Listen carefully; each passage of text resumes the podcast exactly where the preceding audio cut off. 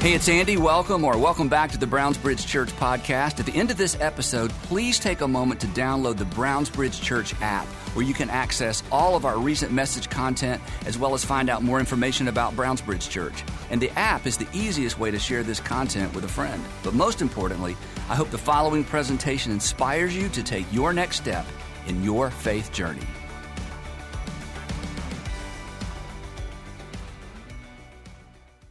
Well, I'm excited to be kicking off this series today, If At First You Don't Succeed. And this really is a series for everyone because we all desire success, don't we?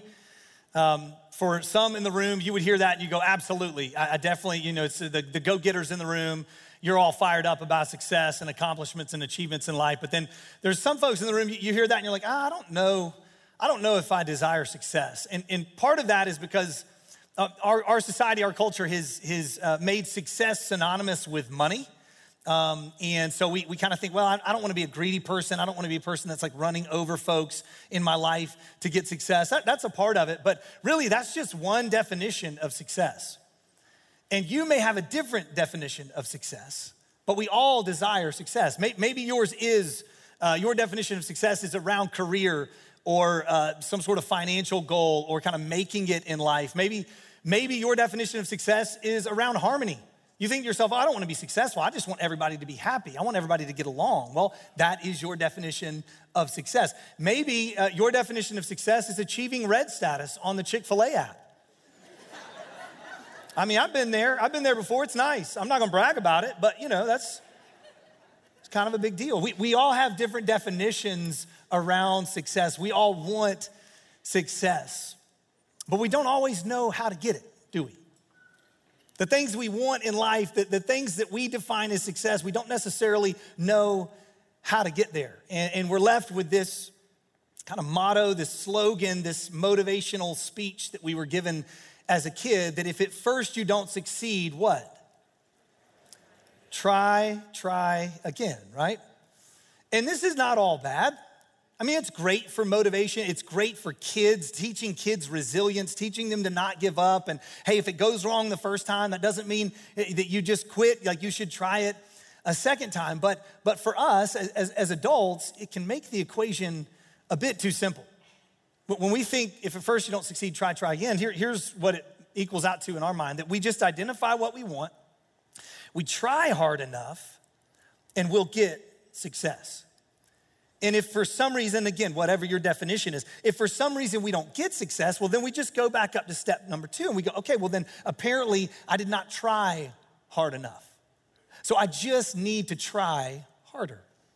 I need to try again. And unfortunately, we've all experienced this in life where we have tried to get something and it has not worked out. And so we've tried again and it has not worked out again. So we begin to see, okay, it's not as simple as this. Case in point, it's the 29th of January. How many of y'all would, I know this is gonna take a little bit of courage, but how many of y'all are still upholding your New Year's resolution? Raise your hand so we can see you. Congratulations to you, that's amazing. Did y'all notice that only about 7 hands went up in the whole auditorium? How many of y'all would go ahead, and again, it takes a little bit of vulnerability, a little bit of courage, but you had a New Year's resolution and you've already failed on it in the first 29 days of the year. Yeah, a lot of people are like, I'm not raising my hand to that. But here's the deal. How many of you didn't even start the year with a New Year's resolution? Hands really high. Now, this shows us something really, really important, okay? Because here's what happens, all right? Just for example's sake, let's just imagine we're all in this thing together and we have the common New Year's resolution. What's a common New Year's resolution? Just shout something out real quick. She said, lose weight and go to the gym right here. And it seemed a little personal there.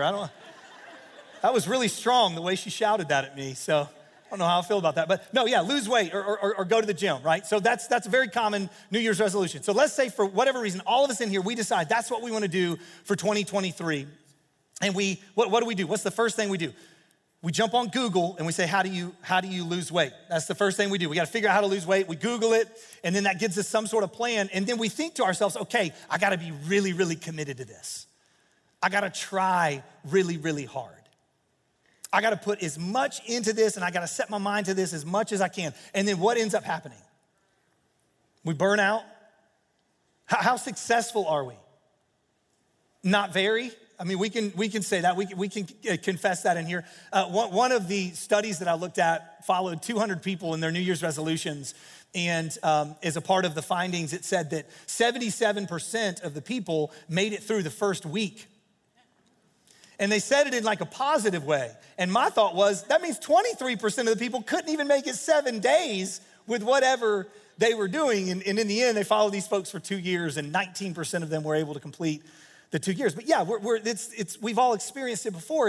And so let's say we tried that this January. We had already failed. What are we likely to do this December, 11 months from now, when someone comes to us and says, hey, are you gonna have a New Year's resolution for 2024? We're less likely to try next year, isn't it? Isn't that bizarre? Trying actually leads to less trying. We tried this year and we failed. And the reason why there were so many hands that went up, they're like, you don't even have a New Year's resolution. It's not because you've never had a New Year's resolution. It's because you have in the past and you didn't succeed. Or maybe you had several in the past and you didn't succeed. Think about this in everyday life.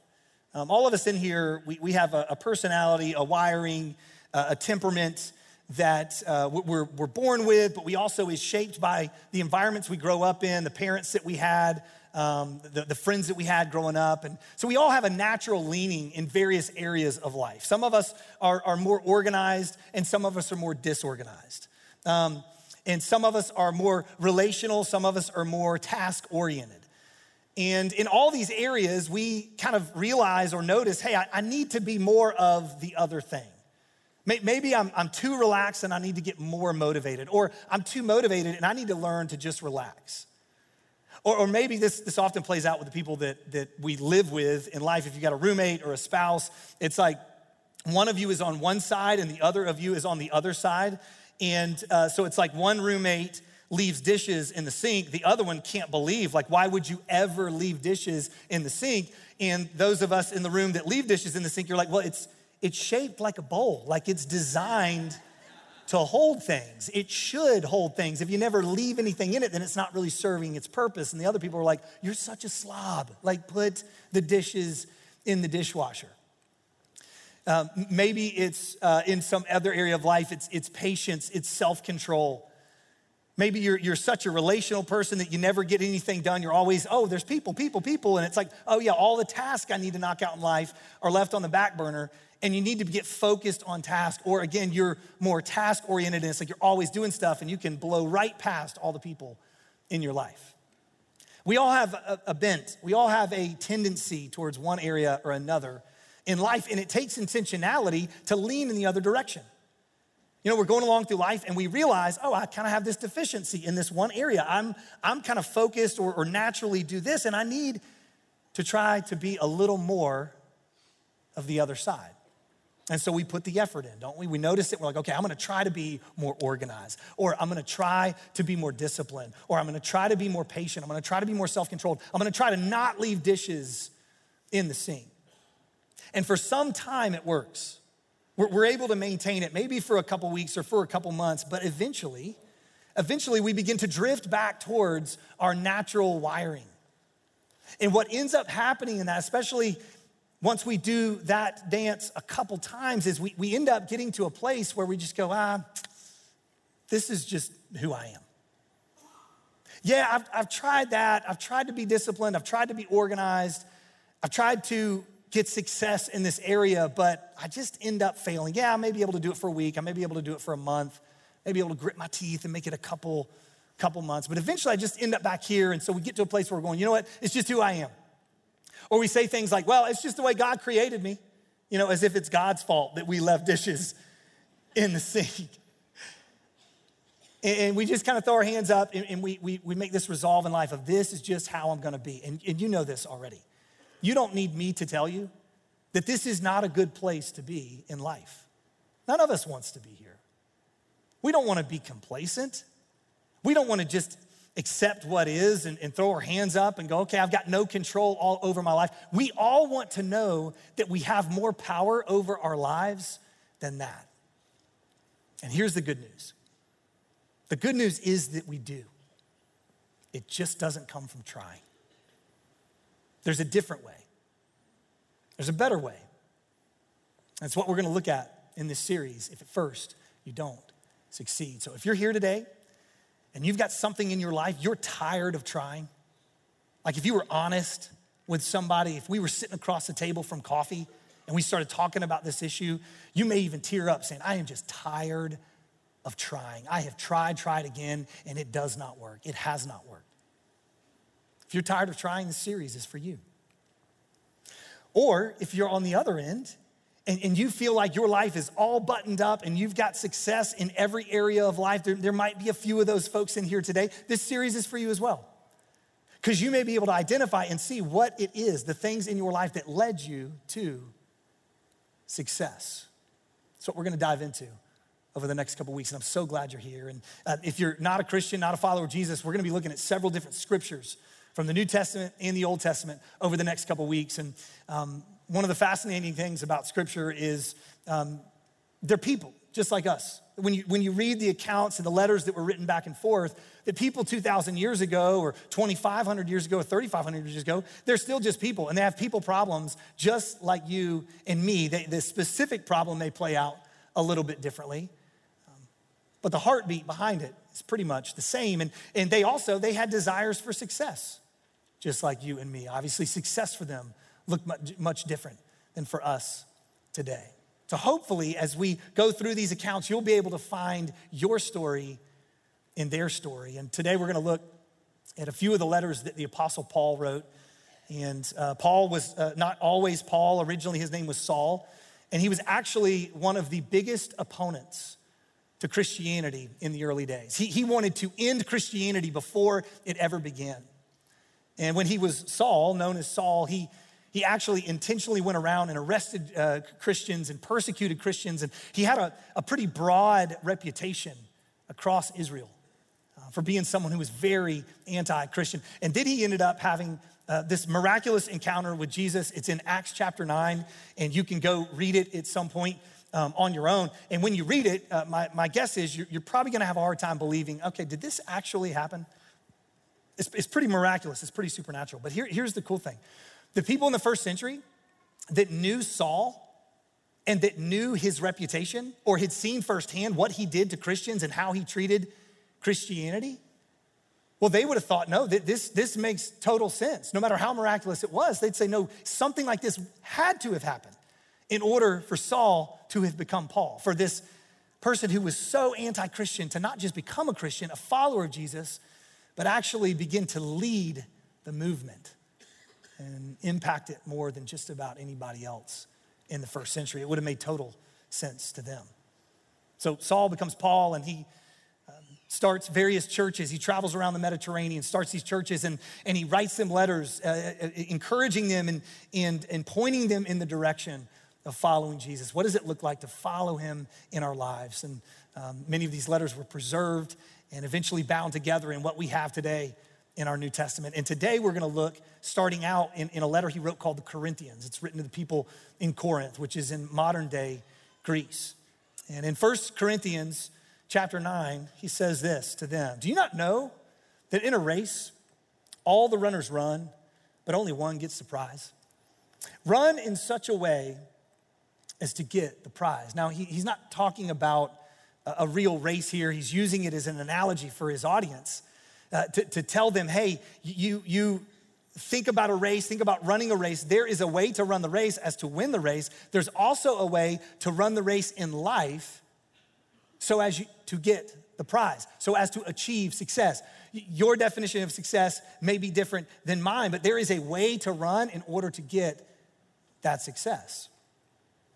And I know for me, for many years, and for us in the room today, we may see this and think, okay, well, this just means try really hard. Like if you're in the race, you gotta give it all you got. You gotta pour out every bit of energy. I mean, when you're finishing that race, your arms need to be flailing and your legs are flailing and everything's going, like you gotta try really, really hard. That's where our minds go. It goes simply to effort. But that's not what he's saying. Look what he says next. Everyone who competes in the games, and when he says the games, he's talking about something specifically that the Corinth people would have known. Corinth lies on an isthmus between two big pieces of land in Greece. And they would have every other year what was known as the Isthmian Games. And they were similar to the Olympic Games. They would happen on opposite years, but a similar experience. It was a huge celebration, festivals, feasts, parties, and tons of competition. Corinth was known for this. And the people of Corinth would have known it. So as soon as he says everyone who competes in the games, their mind has a very vivid image of what he's talking about. And he says those people, the professional athletes who run in such a way as to get the prize, everyone who competes in the games goes into strict training. They don't just try, they train. It's not just about pouring out tons of effort on race day or on the day of the competition. It's about what they do for the months and the years leading up to that day. It's not effort day of, but all the days leading up to it. And training is better than trying. Here's the definition of training that we'll use for our time together today. It's simply practices that enable us to do what we currently cannot do through direct effort. Practices, small things that we can do right now, that when we do them over and over again, they enable us, they empower us to do what we currently cannot do through trying alone. Definition of trying is simply this, relying on direct effort alone. Saying, I'm gonna rely on whatever I have in the tank to try to get success in this area. And we don't often think about it this way, but it's often what we do when we say, I'll try to do better next time. What we mean is this is another way you can define trying. Doing nothing between now and a future moment and hoping we have the resources needed when the time comes. You know, we lose our temper and we see that it hurts the folks around us. And we say, you know what, I'll try to do better next time. And then we don't do anything different in our lives between now and the next time. And we all know what the catalyst is, right, in our lives that causes us to lose self-control or causes us to hit that moment of weakness. Trying is saying, I'll try to do better next time. I'm gonna try to be more patient next time. I'm gonna try to be more self-controlled next time. What we're saying in that moment, oftentimes, is I'm not gonna really do anything different between now and then, but I'm gonna hope that I have the resources, the willpower, the energy, the self-control that I need in the moment. And Paul in his letter to the Corinthians is saying, hey, stop trying. Stop trying and start training. He continues this analogy and he says that they, talking about the people who run in the Isthmian Games, they do it to get a crown that will not last. Literally, they would get one of those crowns that was made of foliage. You've seen this. If you've ever seen like Ben-Hur or, you know, one of these movies that takes place in first century Rome or first century Greece, or you've seen paintings or artwork of the ancient Olympian Games, that literally is the crown they would get if they won the race. And it does not last. They didn't have any kind of like botanical saving gardens, you know, that would keep the foliage crown alive. They didn't have refrigerators to like stick that thing in there and, you know, it'll make it last longer. It would fade. A week later, 2 weeks later, that thing would be dried out, brittle. It would break if you touch it. He's saying they do it to get a crown that will not last, but we do it, talking to his audience, the Christians in Corinth, and their pursuit of success. He's saying, hey, if we're successful, it'll lead to a crown that will last forever. Now, what does he mean by that? What does he mean by this crown that will last forever? What's he getting at? He actually unpacks it a little bit further in another one of his letters. He wrote a letter to Timothy, who's his protege. Timothy was his apprentice. Timothy was the guy that Paul really thought, okay, when I'm gone, I want to pass the baton to Timothy to lead the early church. And Timothy actually wrote numerous letters in the first century in the New Testament. He co-authored them with Paul. But in this particular letter, Paul is writing directly to Timothy. It's a very personal letter. And he tells Timothy, he says, hey, have nothing to do with godless myths and old wives' tales. in this area that Timothy was in, there was all these legends going around. There's a big group that was following this idea that, okay, it's all about secret knowledge. And if you obey these certain things, and they came up with all these crazy rules around food and marriage and all these other things, if you obey all these things, you'll get the secret knowledge. And the secret knowledge is what it's all about. And he's telling Timothy, hey, look, I know this is going around. Have nothing to do with it. Have nothing to do with it. Rather, train yourselves to be godly. There's our word again, train. Practices that enable us to do what we currently can't do through direct effort. And he's saying you can train to be godly. Now, this word, especially if you're not a Christian, can be a little off-putting. You can be like, oh, godly, I don't know if I want that. And even if you are a Christian, you may feel that way because someone told you at some point in your journey, hey, you're not godly enough. You know, you need to be more godly. And it was used in a way as to kind of judge you and make you feel smaller. And so it's a word that, again, can just have a little bit of a reaction for us depending on what our church history is, our church background is, or lack of church background. But essentially what Paul means is, he talks about in his other letters, he talks about the fruit of the Spirit, like what will happen in your life if God's Spirit is at work in you, and he defines it. He says it's love, joy, peace, patience, kindness, goodness, gentleness, faithfulness, and self-control. That's what Paul means when he says godly. And he's saying you can train yourselves in these things. You don't have to just try. And if you think about it, even if you're not a Christian, these are things that you want in your life. Aren't these the things that we say when we get to that moment, you know what, I need to be more patient. I need to try to be more self-controlled. You know what, I need more gentleness in my life. I realized that I was just really harsh in that moment at work or at home. I was a little bit harsh, and I need to be more gentle. Even if you're not a follower of Jesus, you desire those things. And Paul's saying, look, you don't have to try. You can train for these things. Let's think about this in another way. Paul talking about a race. I'm just curious, how many people in here, if you went out right now, could run a full marathon without stopping? 26.2 miles without stopping. I see one hand over there. Congratulations. That's amazing. You're obviously training and ready for a marathon. So how many of you, if there was $100,000 on the line, and if you completed the 26.2 miles without stopping, you got to run the whole 26.2 miles. How many of you would try really, really hard, right? How many of you could go out right now and run that marathon?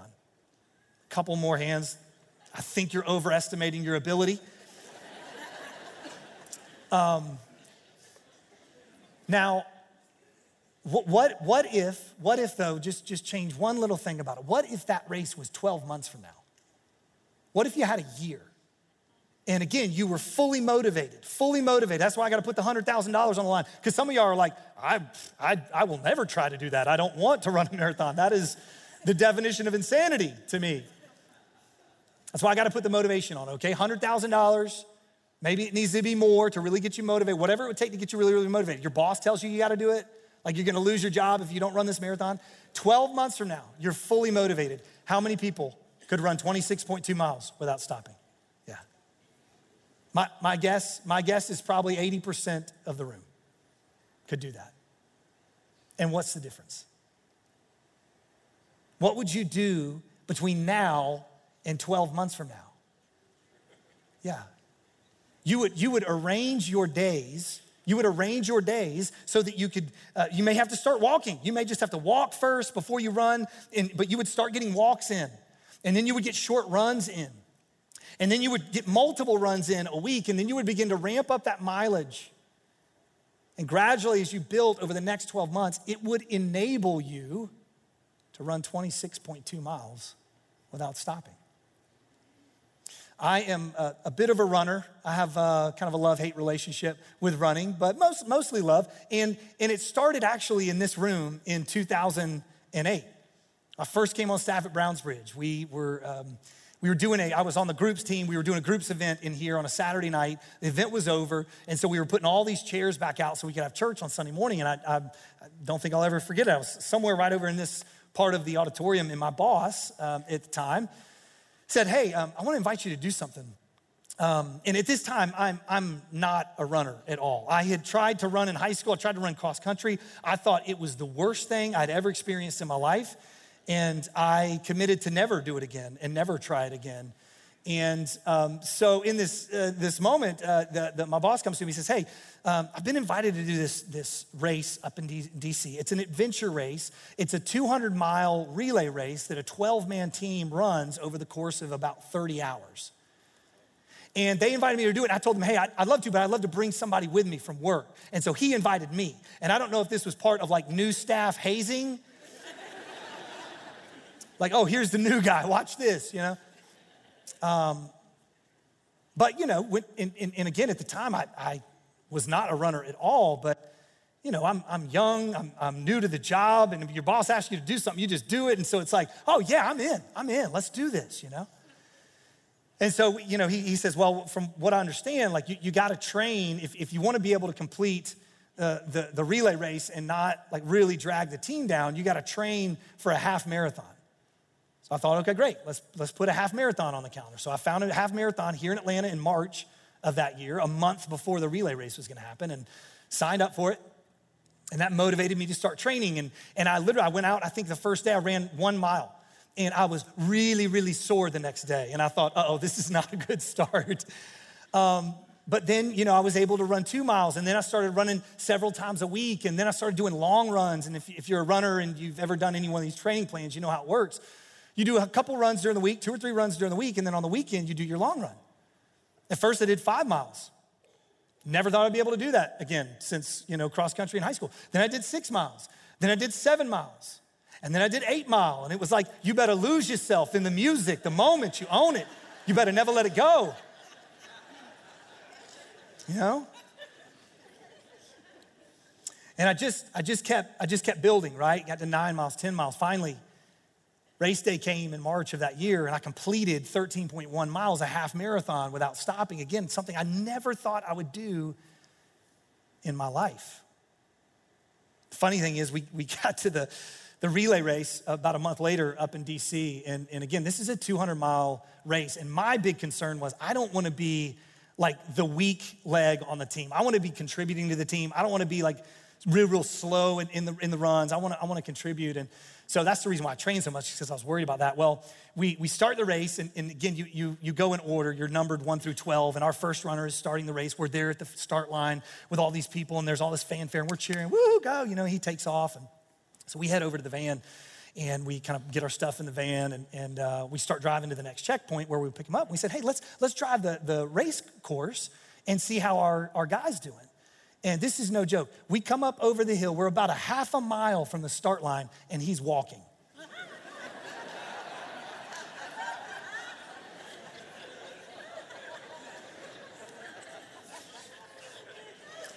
I was like, dude, we got 200 miles to go. You need to pick it up. And I all of a sudden felt way better about myself and my contribution to the team. But that's what training does. That's what training does. And this idea of training makes so much sense when we talk about a race. We talk about a marathon. Every one of us in here nodding like, yep, I see it. But here's what I don't want us to miss today. And here's what Paul doesn't want us to miss today. That training is just as true and just as effective in the things that we cannot see. Our spiritual health, our mental health, our emotional health, and things that we would probably agree on that these are the most important areas and important things in our lives. Look at how Paul says it. He continues, he says, train yourselves to be godly, for physical training is of some value. He's like, I'm not trying to dog physical training. If you want to compete in the games, compete in the games. If you want to run a marathon, run a marathon. If you want to train for a CrossFit competition, knock yourself out. And there is some value in it. But godliness? Godliness has value for all things. Love, joy, peace, patience, kindness, goodness, gentleness, faithfulness, and self-control. Training in those things has value for all things. You could even rewrite it this way, for physical training is of some value, but invisible training, training for the things we can't see, that actually has value for all things, all situations, all people. If we commit to do something physically in our life, hey, we're gonna train for this thing, and maybe it's your New Year's resolution and you've got it going, like that's valuable. It's probably gonna impact you the most. If you have success in that area, most areas of your life will probably not be affected one way or the other. But if you train for invisible things, it'll affect all things, all situations, all people. I think about my time as a runner over the last 15 years or so since it started in this room. And I've run a lot of races and trained for different races and had a lot of fun doing it. And in prep for this message, I thought about how has this impacted Kelly and the boys? Those are the people in my life that matter the most to me, my wife and my kids. And as I thought about it, I was like, you know what? It probably has benefited them in some way that dad's a runner. Just in my attitude, the way I feel, my energy. I'm sure there's some contribution to them in that way. Maybe modeling for my kids, hey, here's how you work hard towards something and achieve success, whatever it is. But it also has probably taken me away from them some. I try not to do that, but there's been times where it's like I go out to train for a race. If I'm trying to run a long race, it's like it takes me away. So it's like, yeah, I mean, I think overall, though, it's had a net positive effect, but probably a little bit. But you know what will have a massive effect? You know what is guaranteed to affect my wife and my kids, and not just them, but everybody here at Brownsbridge that I work with, everybody I run into in the community? It's not the physical, but the invisible. Those moments where I get up early and spend time with God to work through the stuff that's in my heart, where maybe I'm holding resentment towards someone, and I'm praying about that and I'm releasing it to God. God is training me in forgiveness in that moment. And when I train in forgiveness, then I don't carry whatever those burdens are, whether it's from work or a conversation I had or, you know, a disgruntled church member. Not that we have those around here, but then when I've been training in forgiveness, I don't bring that home to my wife and my kids. When I train in patience, when I remind myself throughout the day, oh yeah, I don't have to get it all done in this second. It's not up to me to determine the outcomes of everything. I am ultimately not in control. God is in control. When I find ways to remind myself of that, it trains me in patience. And Kelly, the boys benefit from that. My coworkers benefit from that. My friends benefit from that. That guy on Georgia 400 that just cut me off, he benefits from that. So I've trained in patience. I don't know what it is for you.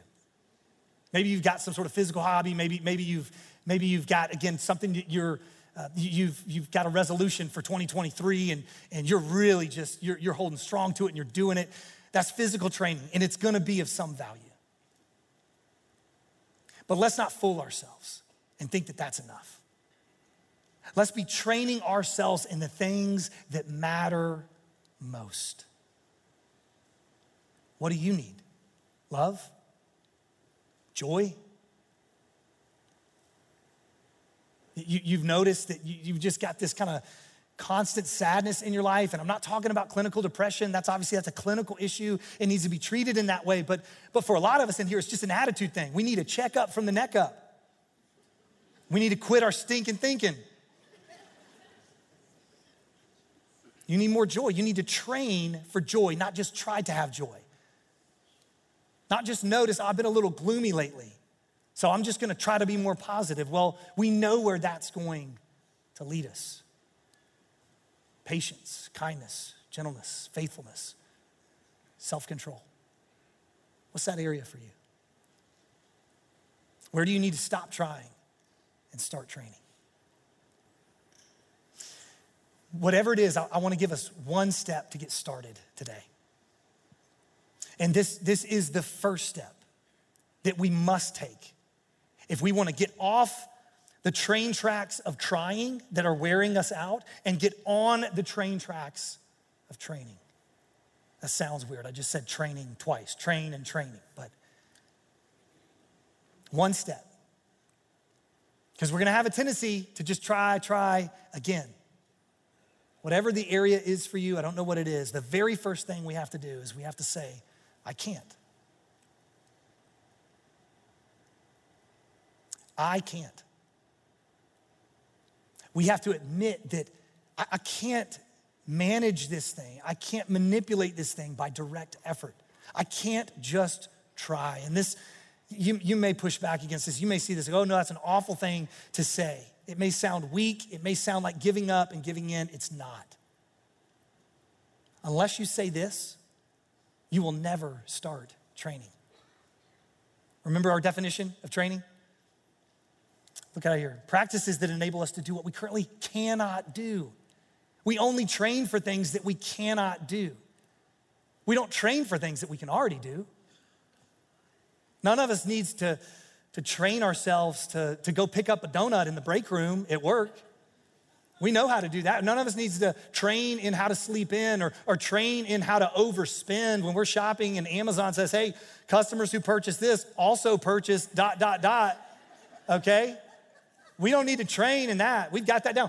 We listen to this, we don't need to train, some of us in the room, we don't need to train to lose our temper. We can already do that. No, you train for what you cannot do. And the things that we need most in this room, things that we struggle to get, if we're gonna train in them, we gotta start with I can't. We gotta admit that our previous efforts were not enough. One of the most impactful organizations in modern history is the 12 Steps movement. If you are in recovery or you know someone that's been in recovery, Alcoholics Anonymous, NA, Al-Anon, it's one of the most life-changing programs in recent history. And so much of the 12 steps are rooted in the church, they're rooted in a relationship with Jesus. And do you know what the first step is? The first step is, I can't. The way they word it, step one of the 12 steps is, we admitted we were powerless over whatever that thing is. We admitted we were powerless over it and that our lives had become unmanageable. Unmanageable, meaning we had tried and tried again, but we couldn't manage it. There's no hope of recovery if you don't start here. And most of us, we see this and we're going, no. And this happens all the time in 12-step meetings that people are like, yeah, can I just bypass this step? Like, give me something that I can do. Give me something that I can control. And it's like, no, that's the whole point. You can't control it. That's why you gotta start here. And I realize that we're not all addicts in the room. You may think to yourself, I'm not an addict, and you may push back on this. But in that one area of your life, isn't this true? Haven't you tried again? You haven't been able to manage it? I know for me, a big moment in my life came in 2011 when I was having a lot of career challenges. I kept bouncing back and forth from ministry to corporate to other ventures. And I finally got to a place where I had tried enough and I just said, hey, I can't. And ended up working with a counselor. And I'll tell you a little bit more about this in week 3 of this series, but long story short, started unpacking my family of origin and some of the things that I believed were true about life that I was unaware of. And it led me back to ministry. And ultimately led me here today. Saying I can't is a powerful, powerful thing. And again, I don't know what the area is for you, but if at first you don't succeed, Admit that you can't. Because then you'll stop trying and you'll start training. And for Christians in the room, this is what makes room for God. Oftentimes we try to do it in our own power and in our own strength. I'm gonna solve this, I'm gonna fix this. But admitting that we can't, it opens the door for God to be at work. It assumes that he is here. I'm not just here on my own having to figure this out on my own, but God is here in this with me and he wants to help me figure this out. And then we'll start training. So this is where we have to start. And because this is where we have to start, this is where we're starting this series. And we'll continue it next week in part two. If at first you don't succeed, invite somebody. And we'll be back at it next week. Let's pray together. Father, thank you that we can make room for you in our lives. And that it's not up to us to solve all the world's problems, and it's not up to us to solve all of our own problems. And all of us in here have experienced trying to solve them and not having success. We know what that feeling's like. I pray today, God, that we would begin to see what Paul talked about, that we can train for the things that matter most. And that ultimately by doing that, we will find success in them and we will be more connected to you in the process. We pray it all in Jesus' name, amen.